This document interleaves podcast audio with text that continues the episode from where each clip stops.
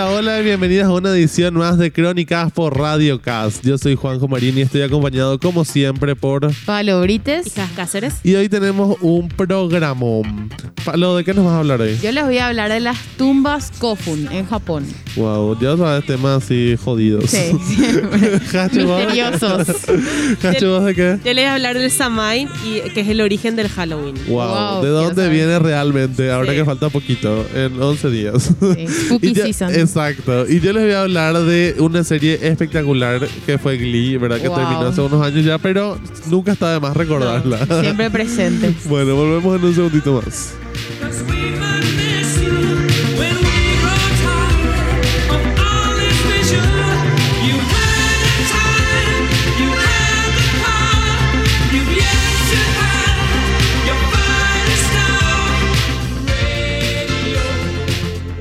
Bueno, para toda nuestra audiencia queremos contarles que estamos grabando el programa acá desde la Radio Cas, cumpliendo todos los protocolos de seguridad del Ministerio de Salud Pública. Nos estamos cuidando muchísimo para poder seguir haciendo este programa para ustedes. Siempre, siempre.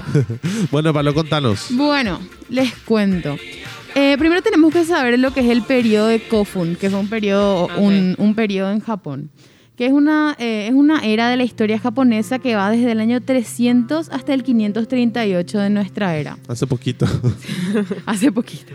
Y se caracteriza, entre otras cosas, por las tumbas en forma de túmulo para quién sabe qué. ¿Quién sabe qué? No sé, hasta ahora no se sabe exactamente para quién eran las tumbas. Hay una de ellas que es la más grande, fue para un emperador, pero el resto de las tumbas no se sabe bien de dónde, o sea, para quién es en realidad. Bueno, esta era terminó con todo el tema del, o sea, terminó en el momento que empezó toda la era del budismo y como que fue tirando más para allá la cultura, ¿verdad? Pero es una era de Japón de la que nadie sabe, de la que nadie habla, entonces no hay como que mucho escrito, okay. No hay mucha info. Ojo para los que están como yo y tuvieron que googlear que es un túmulo, dice algo que parece un montículo de tierra, más o menos. Gracias, Monjo. Para aquella gente que estaba tan confundida. Exactamente, como yo. Bueno, y lo único que tenemos ahora mismo físico de esa era de Japón son las tumbas Kofun. Ok. Que... aunque existen diferentes túmulos funerarios con distintos tamaños y formas, los que destacan a estas tumbas son la forma que tienen, que es como un ojo de cerradura de puerta. Okay. Parece una cerradura, es así súper extraña. Uh-huh. Y son tumbas que están así en la vida nomás. Están así, están en medio de la ciudad, en medio de todos los edificios, así, todo el urbanismo, ¿verdad? O sea, se conservan las tumbas, sí, se dejan ahí. Sí, vos en el centro de la ciudad, por ejemplo, ¿viste como de repente vemos en Twitter, en internet, tipo las fotos del Central Park en New York, ¿verdad? Todos los edificios y en el medio así un cuadrado. Bueno, pasa eso mismo, pero solamente que tiene alrededor un lago que es cuadrado y en el medio del lago cuadrado tiene una cerradura. Wow. Que son tumbas. Pero nadie sabe de quiénes son. Qué loco. Y adentro está, o sea, se descubrió cómo, se investigó, se desenterró. Claro, no, es... hay datas de esa era de Japón, ¿verdad? Pero físicamente solamente están las tumbas. Hay papeles que dicen que existió esa era en Japón, pero lo único físico que hay son las tumbas. Wow, ahora estoy buscando. Es muy bueno si googlean, es muy bueno. Realmente es literalmente una cerradura hecha de árboles. Exactamente. Que tampoco se sabe por qué tiene esa forma. No se sabe. Tiene como... Es súper extraño. Y hay como 20.000 tumbas. Ajá. Ahora estoy viendo, hay una foto aérea que tiene así tipo 3 cercanas. Sí. Qué loco. Exactamente. Hay como 20.000 tumbas de Kofun. Y es todo un misterio. La gente se va a una ciudad que se llama Osaka en Japón. Ajá. Que bueno, es todo un movimiento turístico también, ¿verdad? Porque es un gran misterio de la humanidad que no se sabe, ¿verdad? Uh-huh. Y ahí en Osaka es donde están todas estas tumbas, o sea, la mayoría de ellas. Y en el 2010 la tumba que era de este emperador japonés, que es la única que se sabe, ¿verdad? Que mide 500 metros, o sea, mide como tiene como 800 metros de cuadrados. 800 metros cuadrados. Una cosa inmensa. Estuvo complicada la pirámide. Sí, no lo comprendí tanto.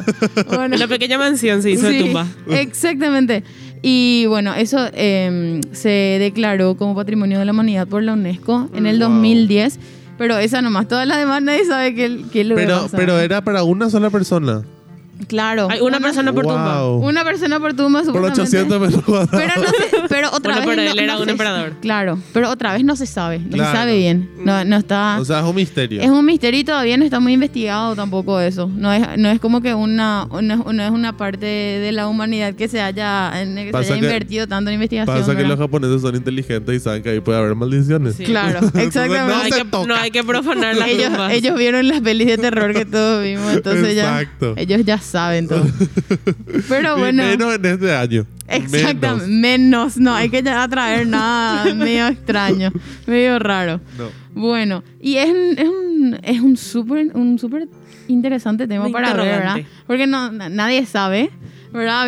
Yo me quedé impactada. Como, o sea, no, realmente miedo. Es un terreno en medio de la ciudad y nadie sabe quién está ahí. Claro, y no se usa tampoco, seguro, porque... No se usa porque, claro, tipo, respeto a la... Claro, tumba. Porque Central Park por lo menos se usa, ¿verdad? La gente se va a pasear, no sé, algo, ¿verdad? Pero ese es un espacio para yo nada. Yo no me pasearía alrededor de las tumbas de nadie. No, olvídalo. En su barquito. No. En el lago cuadrado alrededor de la tumba de cerradura, olvídalo. Ay, ese es el verdadero... Mando ahí en el triángulo de las Bermudas. Sí, por favor, basta. No saben. Pero bueno, es otro misterio más que tenemos que descubrir, a ver qué es lo que está pasando dentro de poco. O no. Pero vamos a esperar que alguien lo haga, si hace una peli y nosotros vamos a ver un documental. De lejos. Saber qué pasa por lo menos. Que se arriesgue otro. Amén. Bueno, y nos vamos con después de este breve bloque, nos vamos con este temón de Hamilton que se llama The Story of Tonight. I may not live to see our glory. I may not live to see our glory. But I will gladly join the fight. But I will gladly join the fight. And when our children tell our story. And when our children tell our story. They'll tell the story of tonight. Let's have another round tonight. Let's have another round tonight. Let's have another round tonight. Raise a glass to freedom. Something they can never take away, no matter what they tell you. Raise a glass to the four of us. Tomorrow there'll be more of us telling the story of tonight. They'll tell the story of tonight. Raise a glass to freedom. Something they can never take away, no matter what they tell you. Let's have another round tonight. Raise a glass to the four of us. Tomorrow there'll be more of us telling the story of tonight. Let's have another round tonight. They'll tell the story of tonight. Raise a glass to freedom. They'll tell the story of tonight. Raise a glass to freedom. They'll tell the story of tonight.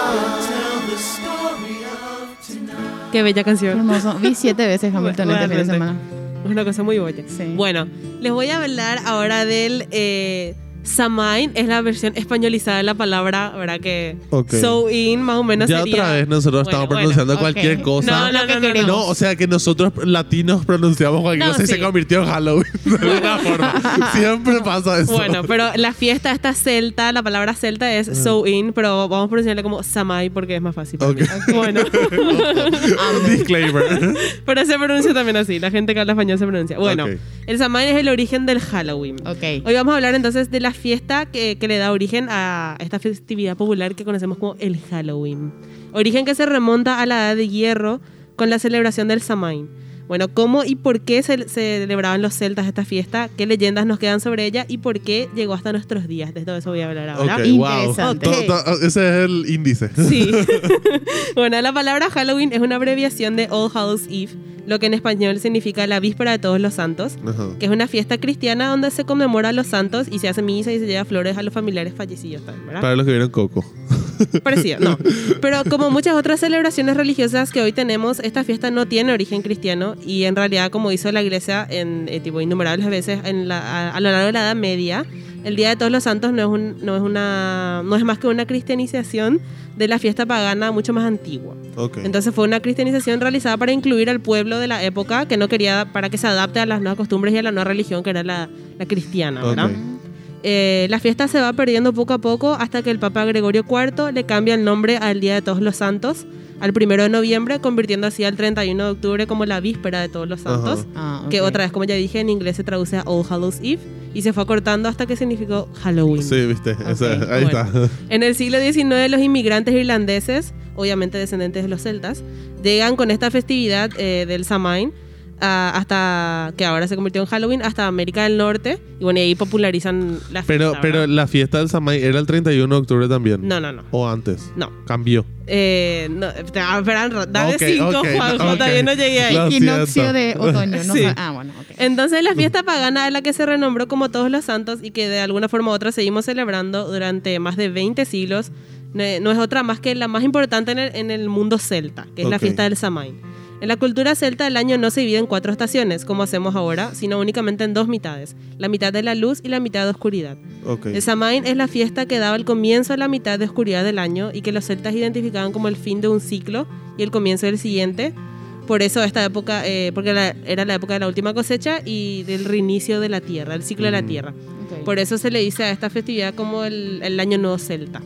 Okay. Bueno, cabe decir que no podemos identificar, esta es tu pregunta, Juanjo, uh-huh, no podemos identificar realmente al Samhain en un día concreto en nuestro calendario, okay, ya que nosotros y los celtas usamos calendarios diferentes. Okay. El calendario celta estaba basado en los ciclos lunares y los eventos solares, que son los solsticios y los equinoccios. Claro. Un ejemplo de esto es que los meses comenzaban cada luna nueva y por tanto tenían 28 días y tenían 13 meses al final del año. Claro.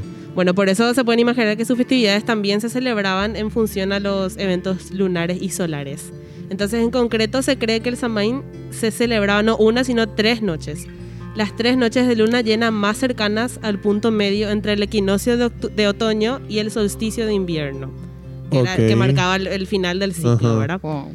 Entonces, estas 3 noches de luna llena se encontraban justo en el medio del mes llamado Samonios, que significa literalmente el fin del verano. Uh-huh. Y de hecho se cree que la palabra Samhain deriva directamente de la palabra Samonios. Uh-huh. Que haciendo un cálculo rápido nomás, para el norte sería entre el 21 de septiembre y el 21 de diciembre. Claro, no, sí, no tiene, claro, no tiene así como que... No, claro, pero para nosotros, para ubicarnos más o menos en el calendario nomás, el equinoccio de otoño para ellos sería el 21 de septiembre en el norte, porque uh-huh, para nosotros primavera. Sí. Claro. Y el solsticio sería el 21 de diciembre, que es cuando nosotros entramos al verano. Exactamente. Ok, ya. Ahí para ubicarme. Claro, pero seguían una vez más tipo por las lunas y el sol. Obvio. Bueno, entonces, ¿qué se celebraba exactamente en la fiesta del Samhain? Bueno, básicamente se celebraban 2 aspectos. El primero de ellos, como ya dije, era el fin de la época de la cosecha. La mitad cálida del año terminaba, se recogían los últimos frutos del verano y se agradecía a los dioses y a la tierra por lo conseguido. La gente se preparaba entonces para el frío, para los días oscuros. Uh-huh. Okay. Y el ciclo terminaba, entonces empezaba el año nuevo. El segundo aspecto que conmemoraba el Samhain y que sin duda es el que más se conservó hasta nuestros días es el contacto con los muertos y el mundo de los espíritus. Es más, la tercera y última noche del Samhain era llamada la Noche de los Espíritus. Para traer un poco a una cosa que capaz conocemos más, es muy, muy, muy parecido a lo que es el Día de los Muertos en México, uh-huh, como dijiste, ¿verdad? Esa última noche. Entonces, la tercera noche del Samhain se consideraba como un tiempo estancado en el ciclo, entre un ciclo y el otro, ya que no estaba comprendido en ninguno de los dos. Se trataba de un momento así como que de vacío y de desequilibrio, uh-huh, en el que las leyes de la naturaleza quedaban suspendidas. Un día fuera del año, me encanta. Sí, me encanta. Bajo esta pausa natural se creía que el velo que separaba el mundo de los vivos y el de los muertos caía y que por lo tanto podía haber comunicación entre los dos mundos, lo que a su vez era una cosa buena y una cosa mala, ¿verdad? Uh-huh. Entonces la gente podía reunirse con sus antepasados y sus familiares fallecidos, como dije, es muy parecido al Día de los Muertos, uh-huh, en México. Podemos ver esta fiesta en la película Coco, creo que todo el mundo conoce. Bueno, entonces... Muy recomendada, si es que no vieron. Bueno, pero entonces, ¿por qué también creían que era algo malo? Porque al caer el velo no solamente pasaban los buenos espíritus, o sea, sus familias, claro, sino que también le daban paso a los espíritus malignos, ¿verdad? Claro. Entonces, se decía que en esta noche no solo el mundo de los muertos se abría a los mortales, sino que también el mundo de los Cide, del pueblo férico, o sea, las hadas, ¿verdad? Bueno, wow. Las hadas en la cultura celta, vale aclarar que la mayoría... No son las hadas. No, la mayoría del tiempo, el 99.9 del tiempo, a las hadas se refiere como algo malo, ¿verdad? Ah, tipo, eran no es Tinkerbell. No. Y las hadas que van, que siempre son hadas malitas. Están con duendes. Sí, ajá, sí, sí. No eran cosas tan buenas. Okay. Bueno, lo más importante de esta noche era que se preparaba un gran banquete para conmemorar los dos aspectos de la fiesta. Se preparaba una gran cantidad de carne asada, bebida y productos frescos de la tierra, y se dejaban asientos libres y las ventanas y puertas abiertas para que los familiares fallecidos puedan participar de la celebración. Okay. Se encendían grandes fogatas con dos funciones: guiar a los espíritus de los seres queridos a casa y alejar a las entidades malignas. El druida de la tribu, los druidas eran los sacerdotes o chamanes de la cultura celta, ¿verdad? Uh-huh. Bueno, el druida de la tribu se vestía con pieles y se pintaba la cara para comunicarse con los muertos y el más allá, así como también ahuyentar a los espíritus malignos adoptando su apariencia para evitar ser lastimados. Y de esta costumbre deriva el disfrazarnos esta noche del año. ¡Oh, wow! Bueno, y de pintarnos la cara y todo. Sí. Otra de las costumbres que aún vemos reflejadas hoy en día es la de los embajadores de la muerte. Se elegía un grupo de personas que pasaba casa por casa pidiendo ofrendas de comida para ofrecer a los espíritus, tenerlos contentos y así evitar la mala suerte. Como podemos ver, este es el claro origen de el clásico Trick or treat, que para nosotros sería tipo dulce o truco, dulce o trato. Bueno, viene de ahí, de esos embajadores de la muerte que se iban casa en casa pidiendo ofrenda, ¿verdad? Bueno, y otro clásico del Halloween actualmente que tiene su origen en el Samhain son las calabazas linterna o el Jack o Lantern. La tradición de vaciar una calabaza y ponerle una vela adentro ya se hacía en la fiesta celta, solo que se usaban nabos en vez de calabazas. Y en Estados Unidos más se empezó a hacer calabazas porque había una sobrepoblación de calabazas, ¿verdad? La intención de esto, como ya se pueden imaginar, era el de alejar a los malos espíritus y vivir una noche mágica en tranquilidad. Wow. Bueno, y aunque hoy se celebra de una manera más ligera y comercial en sus orígenes, esta fiesta se basaba en quedarse despiertos para recordar y velar a los difuntos en familia. Claro. Wow. Pero a mí siempre me impresionó cómo el gringo es así tipo demasiado fanático del Halloween. Claro, es por estos irlandeses. Claro. Son por los inmigrantes irlandeses, ¿verdad? Que en Estados Unidos hubo un montón. Ellos lo toman como holiday luego. Claro, o sea, tipo, ¿viste? Nosotros feriado, acá vemos, o sea, lo más parecido que yo veo acá es tipo Navidad, donde la gente, Dios mío, decora, pero ni siquiera decora tanto como decoran allá, ¿verdad? Claro. Pero en España también hay muchos y le llaman los Samhain. ¿En serio? Tipo, viene Samhain o un derivado, así más o menos le cambian la palabra, pero ahí también no tanto le llaman el Halloween. Obviamente hoy también está así muy comercializado, ¿verdad? Claro. Pero conservan un poco más lo que es el Samhain, ¿verdad? Bueno, en España y en Estados Unidos obviamente le convirtieron al Halloween. Claro, pero, o sea, tipo, imagínate, este año, por ejemplo, para los gringos es así, Dios mío, no vamos a poder festejar Halloween, ¿verdad? Sí. O sea... y no va más allá, tipo acá nosotros pensamos Halloween y las fiestas esas que se hacen, ¿verdad? Pero para ellos es toda esa tradición de preparar los caramelos, que vengan la calabaza, niños, todo. Claro, ¿verdad? Tipo, o sea, en cada etapa de la vida tenés algo que hacer en Halloween. Cuando sos niño, exacto, salís a buscar caramelos, qué sé yo. Cuando sos un poco más grande te empezás a ir a la fiesta, y cuando sos más grande vos sos el que entregas los caramelos. Claro. O sea, cada uno tiene su función en Halloween. Exacto. En fin, bueno, nos vamos a esta segunda pausa y volvemos para el último bloque. Esto es Kill My Mind de Louis Tomlinson.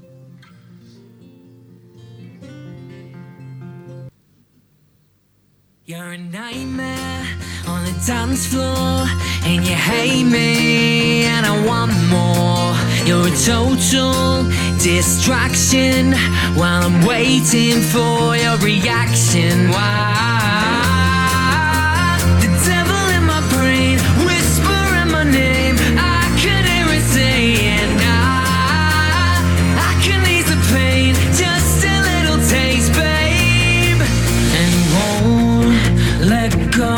If you hold on me, you kill my mind, raise my body back to life, and I don't know what I'd do without you now. You kill my mind, raise my body back to life, and I don't know what I'd do without you now.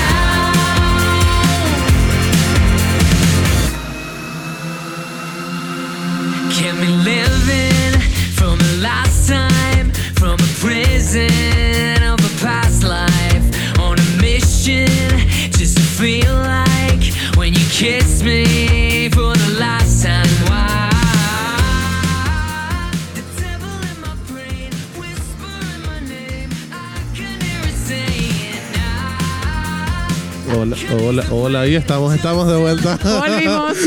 Tuvimos breves problemas técnicos, no, pero estamos de vuelta. Nada. Además, disfrutando la música de Luis. Juanjo se distrae un montón.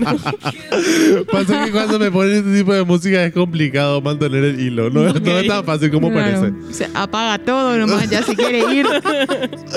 Bueno, pero volviendo al punto. Bueno, vamos a hablar de una serie que yo creo que a todas las personas que llegamos a ver la serie nos pegó de una forma distinta. Sí. ¿Verdad? Bueno, es una serie de Fox que empieza en el 2009, o sea, hace 11 años, y terminó en el 2015 sin querer, ¿verdad? No estaban los planes que termina ahí, pero bueno, terminó ahí por cosas de la vida. Bueno, pero ¿de qué se trata? Básicamente cuenta la historia, o sea, básicamente, en realidad esta es la idea original, ¿verdad? Que mutó a través de las temporadas. Sí, fue cambiando de historia, ¿verdad? Pero originalmente la serie se trata de un profesor, ¿verdad? Que era un profesor de español que lo que hace es encargarse del Glee Club del colegio. Porque él era miembro del Glee Club hace mucho tiempo y entonces él quería devolverle eso como que al colegio, y entonces ahí llega, o sea, tipo llegan hasta el Glee Club todos los personajes de la serie. Es, ¿verdad? Como el coro del colegio. Exacto. El Glee Club es el coro del colegio. Entonces, y ahí, bueno, llegan todos los personajes de la serie que más allá de ser simples personajes, como que representaban todos a una parte del popular colegio gringo, ¿verdad? O sea, ajá, tipo, estaban los no tan populares, estaban los populares, los jugadores de los que jugaban deportes, las porristas, de todo un poco había ahí, ¿verdad? Y como que se juntaban todos en el Glee Club y entonces hacían como que su arte ahí dentro, ¿verdad? Y eran felices y bueno, y también crecían muchísimo dentro de la serie, ¿verdad? Entonces, quiero contarles un poco algunas cosas curiosas que pasaron dentro de la serie, ¿verdad? Okay. Como por ejemplo, yo creo que todos sabemos quién es Mercedes dentro de la serie, ¿verdad? Sí. Una de las voces más potentes que tiene Glee, ¿verdad? Sí. Y ella audicionó para American Idol primero. Antes en la vida real, ¿verdad? Ay, la amo. Pero no quedó para American Idol, imagínense. Después, gracias a Glee, saltó a la fama, obviamente, y hoy en día es la artista que es, ¿verdad? Después tenemos que Jonathan Groff, que es una de las personas, Dios mío, una de las personas más talentosas que existen en esta tierra. El que hace la voz de Kristoff en Frozen. Y el que bueno, pero en Frozen no se luce tanto, claro, pero realmente es una cosa impresionante. Y es el que hace canta. El rey en Hamilton. También, ¿verdad? Es el rey de Hamilton. Bueno, él en realidad es el que le conocía a Ryan Murphy, que es el director de la serie, ¿verdad? Y él es el mejor amigo de Lea Michele, que es Rachel en la serie. Y gracias a él, Lea es Rachel en la serie en realidad, ¿verdad? Porque en la vida real ellos son mejores amigos y Ryan le conoció a Lea gracias a Jonathan, ¿verdad? Y atiendan este dato porque es muy simpático. Chris Colfer, que es el que es el que hace de Kurt hoy en día. Nadie se le puede imaginar como otro personaje que no sea Kurt, ¿verdad? Él audicionó originalmente para ser Artie, ¿verdad? Pero Ryan Murphy, después de esa audición, creó el personaje de Kurt para él, ¿verdad? O sea, en realidad no existía. Él era de los más jóvenes. Era, creo que el más joven de todos. Sí. En la primera temporada se le notó muchísimo. Sí, es súper chico. Súper chiquitito. Sí, su parecía de 12 años por ahí. Sí. Sí, era el más chico de todos. El único que parecía que estaba en high school realmente. Sí. Sí, pero esa es la magia de las series gringas. Sí. Bueno, entiendan esto. Originalmente Cory Monteith, que es el que hizo de Finn, ¿verdad? Audicionó para ser Puck. Imagínense lo diferente que hubiese sido la serie si él quedaba como Puck en vez de ser Finn, ¿verdad? Wow. La primera canción que canta Rachel en toda la serie se llama On My Own, ¿verdad? Que es de Los Miserables. Y es justamente la canción con la que Lea Michele audicionó para la serie. Sí. Imagínense. O sea, tipo, en la primera audición hizo esa música y esa fue la música que se quedó para... dijeron. Claro, esta es la que queremos que va a entrar a la serie. ¿Verdad? O sea, y eso es algo muy loco porque muchas personas, o sea, tipo todas las personas obviamente tuvieron que ceder los derechos de sus canciones para que para que ellos puedan cantar, sí, ¿verdad? O sea, no es... Primero no es gratis. Claro. Y aparte no es fácil conseguir, ¿verdad? Porque encima todas las músicas que cantan en la serie son covers. O claro, sea, ahí habrán invertido la mayor cantidad. Creo que Loser Like Me creo que es la única que cantan ellos que es original. Ajá. O sea, prácticamente nada, ¿verdad? Bueno, y atiendan esto. Darren Criss es el que hace Blaine en la serie, ¿verdad? Otro cantante... increíble. Mío, espectacular. Y es el único actor que canta en vivo durante las grabaciones de la serie. Wow. Imagínense que... No siempre, a veces. No, la mayoría de las veces, ajá, ¿verdad? Pero imagínense que él cantó en vivo una de sus performances más recordadas, que es Teenage Dream. Wow, en el piano en Nueva York cantó en vivo mientras lloraba y se nos partía el corazón a todos. Wow. De verdad es, Dios mío, una cosa imposible. Bueno, pero eso iba a decir, lo bueno que tiene en Glee es que tiene gente que, así como Lea Michele, Darren Criss, el Matthew Morrison, sí. El que hace de Mr. Schuster, del profesor. Bueno, ellos tienen el background de Broadway, ¿entendés? O de estar en el teatro musical, la verdad. Todos ellos ya estuvieron sobre... No es lo mismo ser actor nomás y saber cantar que tener el training en teatro musical, la verdad. Claro, obvio. Exacto. Bueno, y esto es una cosa... un 2x1, ¿verdad? Pero para los que no saben, Cory Monteith, que era Finn, ¿verdad? Muere antes de que se estrene la quinta temporada, ¿verdad? Y muere, en realidad, muere el actor. Muere el actor, claro, no el personaje, ¿verdad? Y eso hizo que tengan que reescribir toda la temporada otra vez. Él falleció creo que a mediados de julio más o menos. Sí. Y bueno, la temporada se estrenaba en septiembre. Creo que atrasaron solamente un mes la temporada esa vez. Y bueno, reescribieron toda la serie. Y esa primera escena del episodio, que es el homenaje, sí, ¿verdad? Se tuvo que grabar en una sola toma. Porque el cast no aguantaba regrabar una escena tan fuerte como era, ¿verdad? O sea, esa escena creo que a todo el mundo le da piel de gallina todavía cuando sí, vuelve a ver, ¿verdad? Yo en serio vi ese capítulo y después no volví a ver. Las canciones me aparecen y yo así le doy skip. No, porque es súper fuerte, ¿verdad? Sí. Y otra cosa es que Glee originalmente estaba pensado para que sea una película, pero bueno, terminó siendo una serie porque por todas las historias que podían contar, ¿verdad? Sí. Y para los todas que no las saben, canciones que claro, hay. Exacto, sí, ¿verdad? Bueno, imagínense, Glee se estrenó en el 2009, ¿verdad? Y en el 2011 y en el 2012 ganó a mejor serie musical en los Emmys. O sea, wow, aparte de todas las otras nominaciones que tuvieron los actores, ¿verdad? En el 2012 creo que fue... no, en el 2013 fue que estuvieron nominados pero no ganaron. Pero en el 2011 y en el 2012 ganaron como mejor serie musical en los Emmys. O sea, los premios más importantes de la tele, ¿verdad? Bueno, y nos vamos del programa con un temazo, ¿verdad? Pero en una de sus múltiples versiones, esta es una de las que más me gusta a mí, ¿verdad? O sea, más allá de la original, ¿verdad? Porque, bueno, esa está como que sobreusada. Okay. Mi versión favorita de Don't Stop Believing es Siempre por Siempre, la que canta Lea en su audición para Funny Girl, ¿verdad? Bueno, que se va acordando de ella. Mío, bueno, vean Glee, gente. Muy vean bello. Para los que no vieron. De repente vean. Se descarrila en algunas temporadas, pero lo vale. Pero vuelve, al final lo vale la pena. Al final realmente lo vale. Bueno, nos vamos con este temazo de Glee, Don't Stop Believing.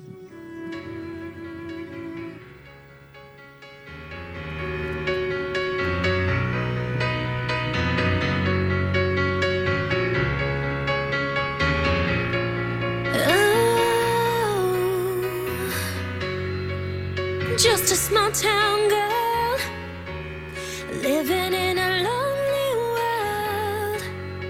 She took the midnight train, going anywhere.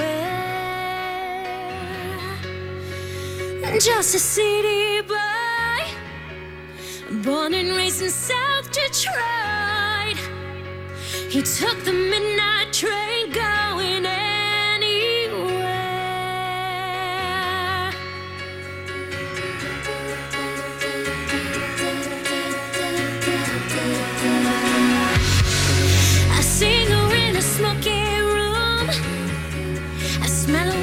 Cheap perfume, for a smile they can share the night. It goes on and on and on and on. Strangers waiting up and down the boulevard, their shadows searching in the night.